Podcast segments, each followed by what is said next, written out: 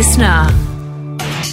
Good morning, sports fans, and welcome to the scorecard. I'm Liam Flanagan. I hope you all enjoyed your day off, but it's back to the grind. So here's a fast, fun hit of sport to get you rolling towards the weekend. Today, Australia and New Zealand relations take a hit. And speaking of hits, the greatest hitter of all time is locked out of the Baseball Hall of Fame and is today the biggest Thursday in the history of Australian sport. I think so. But first, since knocking off the Sydney Sixers last Saturday, the Perth Scorchers have been patiently waiting to see who they would face in the final of the Big Bash. And wouldn't you know it? Has gone full and straight.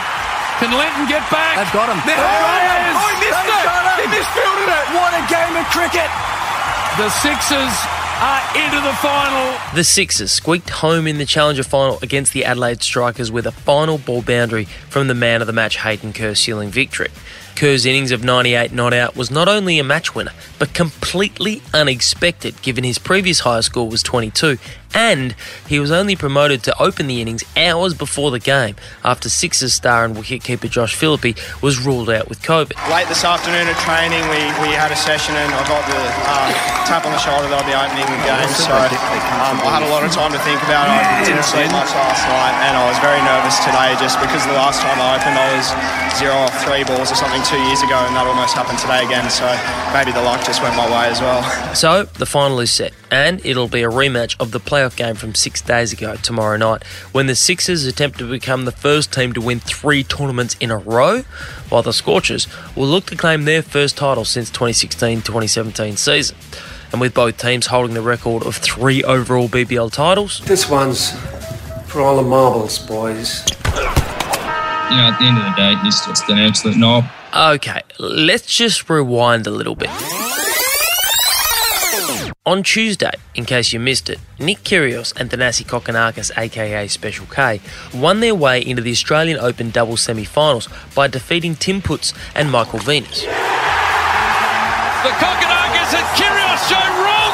Aside from the tennis, the pair's run to this stage of the tournament has been punctuated by the absolute circus-like atmosphere they've created on John Cain Arena whenever they've played, prompting Kokkinakis to implore tournament director Craig Tiley to schedule their semi-final on the same court. The rowdier the better from everyone, honestly. Sink Pearson, come here. Now remember, the pair have already been physically threatened by a losing opponent's trainer earlier in the tournament about their on-court behaviour, but after losing to the King and the Cock in the quarter-final, Kiwi Michael Venus had a particularly pointed message for Nick. At the end of the day, he's just an absolute knob.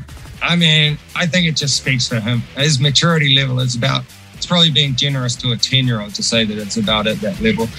Um, he's, he's unbelievable tennis player. What he does on the tennis court, um, what he can do out there, his tennis IQ on the court, it is amazing. And, and he's definitely, uh, on that side of things, one of the best players in the world. But from the maturity side of things, you can you see why he's uh, never fulfilled his potential and um, probably never will. Seems that the old Anzac Bond has taken something of a hit, but to the victor go the spoils. Nick, we'll leave the last word on this one to you. I'm not finished. I want to win this f***ing thing. You're the best there is. You're in Cooperstown. Ah, Cooperstown, aka the National Baseball Hall of Fame and Museum, which is in Cooperstown, New York, hence the nickname. Like any sporting Hall of Fame, it's a privilege to be inducted, and only the true legends of the game make it. But the doors to the Baseball Hall of Fame have been forever shut on one of the game's biggest stars. And Bonds hits one high. Hits it deep. It is out of here. 756.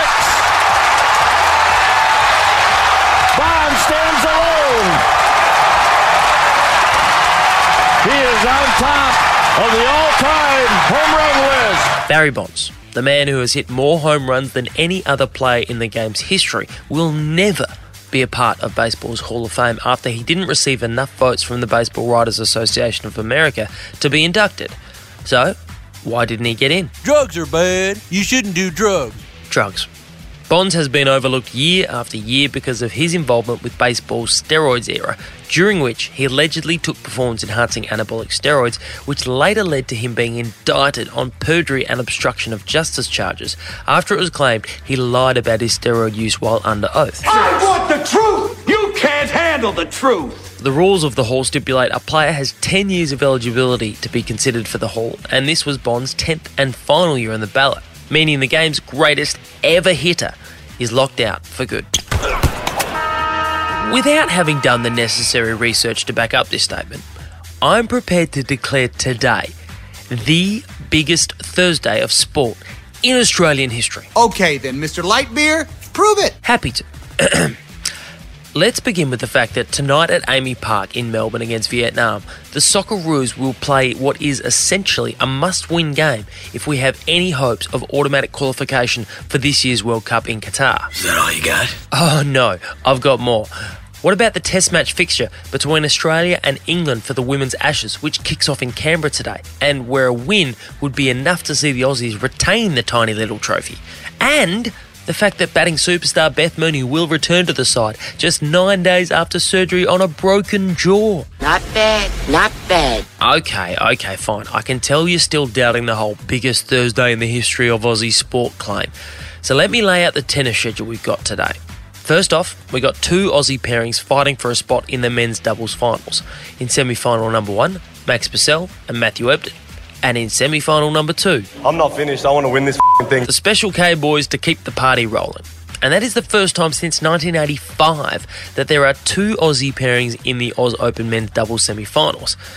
And then from doubles to singles. Ashley Barty, she's been in top gear all week, and tonight she went into overdrive. Ash Barty will seek to become the first Australian woman to make an Oz Open final since 1980 when she takes on American Madison Keys tonight.